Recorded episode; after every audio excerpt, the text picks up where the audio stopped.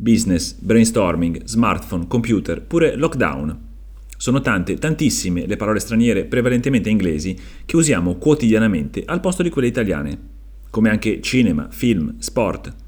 Lo facciamo da talmente tanto tempo che nemmeno ce ne accorgiamo più del fatto che non sono nostre, così come magari non ci accorgiamo di quante siano quelle italiane che hanno seguito il percorso contrario, che sono partite da qui, dallo stivale, per arrivare là, all'estero, e rimanerci. Sono talmente tante che nemmeno là se ne accorgono più che non sono loro. Succede per moltissimi argomenti, ma succede soprattutto per il cibo, perché quello dell'alimentazione è uno degli ambiti dove la colonizzazione dell'italiano è più forte.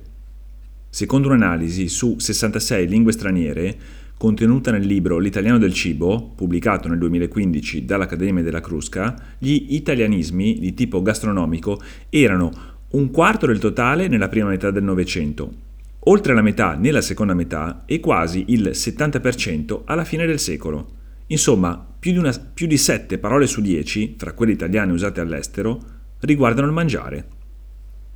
Con alcune stranezze interessanti e curiose, come mi ha raccontato il professor Lorenzo Coveri, accademico della Crusca.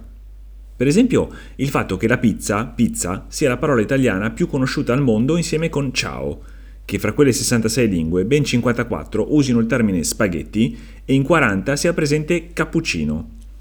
Coveri, che è stato docente di linguistica italiana all'Università di Genova, ha una spiegazione.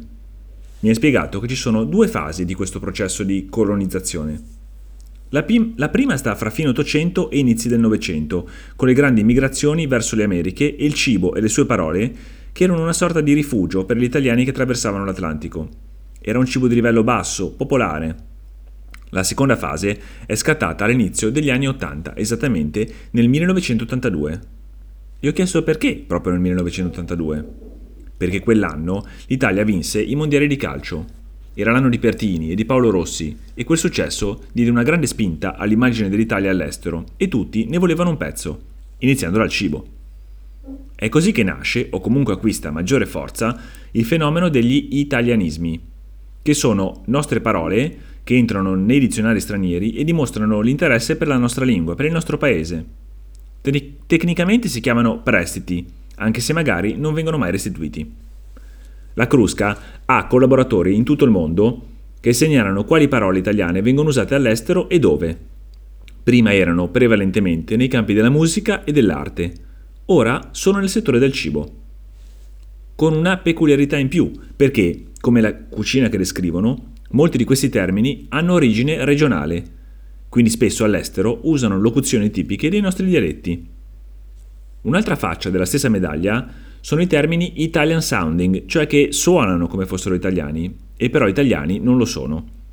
Fra gli esempi più noti, le t-shirt, anzi le magliette, dei dipendenti di Starbucks con su scritto barista e i vari frappuccino, mocaccino e così via. Ma c'è di più e di peggio. Ci sono paesi dove è o è stato in vendita il reggianito, che allude al parmigiano, mi ha ricordato il professor Coveri, c'è lo spaghettello e in generale l'utilizzo del suffisso ello per creare un vezzeggiativo che non esiste e mostrare però apprezzamento.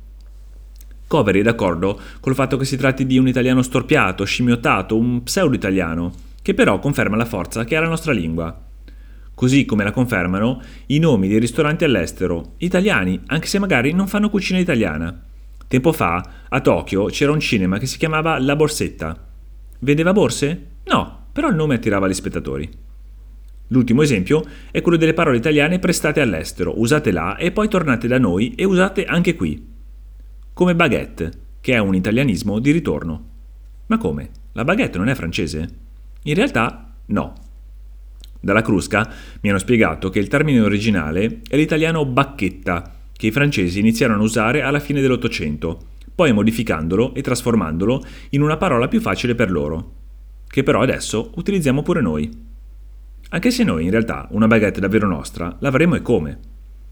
È la ciabatta, è la nostra risposta a quel tipo di pane lì, nata all'inizio degli anni Ottanta nel Comasco, perfezionata in provincia di Rovigo e poi brevettata da un'idea dell'ex pilota Arnaldo Cavallari, che l'aveva avuta dai francesi e dalla loro, vabbè, anche un po' nostra, baguette. Tempo fa, in un'intervista, raccontò che fu lo chef Raymond Calvel a dargli le indicazioni sulle farine da usare e sul tipo di lavorazione necessaria per avere un pane croccante fuori e morbido dentro, e dalla forma di ciabatta. L'idea ebbe un successo enorme, tanto che in pochi anni varcò i confini nazionali come prodotto e ovviamente anche come parola. Nel 1985 il termine ciabatta compare già in tedesco e pure in inglese, col plurale che diventa ciabattas, e fra quell'anno e la fine del decennio la ciabatta viene venduta negli esclusivi grandi magazzini Marks Spencer di Londra e addirittura negli Stati Uniti, attraverso una catena di panetterie con sede a Cleveland. La ciabatta è, arrivata addirittura all'altro capo del mondo, in Nuova Zelanda, grazie ad alcuni giocatori neozelandesi di rugby che in quegli anni militavano nella squadra di Rovigo e che quando tornavano a casa la portavano con loro. Oggi, fra l'altro, questo processo è ancora più facile perché grazie a internet la diffusione delle parole e delle espressioni è ancora più rapida.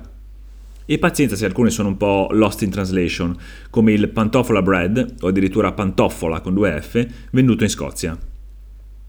Un'altra storia, tornando a noi, piuttosto interessante, è quella del tiramisù, uno dei più celebri dolci italiani, anzi veneti, anzi no, friulani, o un po' tutti e due. È una storia che inizia negli anni 50, o forse nei 70, fatta di cose e di parole, che dimostra una volta di più quanto sia importante quello che diciamo per capire quello che mangiamo. Dunque, la parola tiramisù. L'espressione arriva da tiramisù, mi ha chiarito il professor Coveri. Da lì, attraverso un processo di univerbazione, si è arrivati alla parola tiramisù e poi a tiramisù, cui successivamente è stato aggiunto l'accento tiramisù, anche se sulla preposizione su non andrebbe messo. Sin qui la parte facile, perché quando si cerca di capire l'origine della ricetta arriva il difficile. Leggenda vuole che sia nata nei bordelli, forse a Treviso, per dare un po' di energia agli uomini, ma resta una leggenda, perché di prove non ce ne sono, o almeno non ne sono state trovate. Ci sono invece prove che un dolce simile venne servito negli anni 70 dal pasticcere Roberto Loli Linguanotto del ristorante Le Beccherie, sempre di Treviso. Linguanotto aveva studiato a Vienna e prese ispirazione dall'antica tradizione dello sbattutin, un preparato fatto con le uova che si dava ai bambini quando erano un po' giù. Questo, fra l'altro, è il motivo per cui nella vera ricetta del tiramisù non vanno messi alcolici, perché era un cibo per bambini. All'inizio era fatto come una torta, era tondo, si tagliava a fette, ma il successo fu talmente grande che i clienti volevano portarselo a casa, da qui la decisione di farlo a porzioni, più comodamente trasportabili che è poi come ci viene servito oggi nei ristoranti. Allora il tiramisù è veneto, mistero risolto, storia finita? Forse no. Di recente sono state scoperte tracce risalenti agli anni 50 di un dolce simile nel menù e nelle ricevute del ristorante Il Vetturino della cittadina friulana di Pieris. È il paese natale dell'ex calciatore Fabio Capello, in provincia di Gorizia, al confine con la Slovenia. Si chiamava la Coppa del Vetturino e a chi doveva dare energia è facile capirlo. E quindi al netto delle polemiche, che qualche anno fa coinvolsero pure il presidente della regione Veneto, Luca Zaia, il professor Coveri è salomonico. Il nome è senza dubbio veneto, ma la ricetta è probabilmente friulana, perché arriva circa vent'anni prima. Già allora non c'era alcol e si usavano i savoiardi, e poco importa che il passare del tempo abbia portato ad allontanarsi dai canoni, nel modo di parlarne e nel modo di farlo.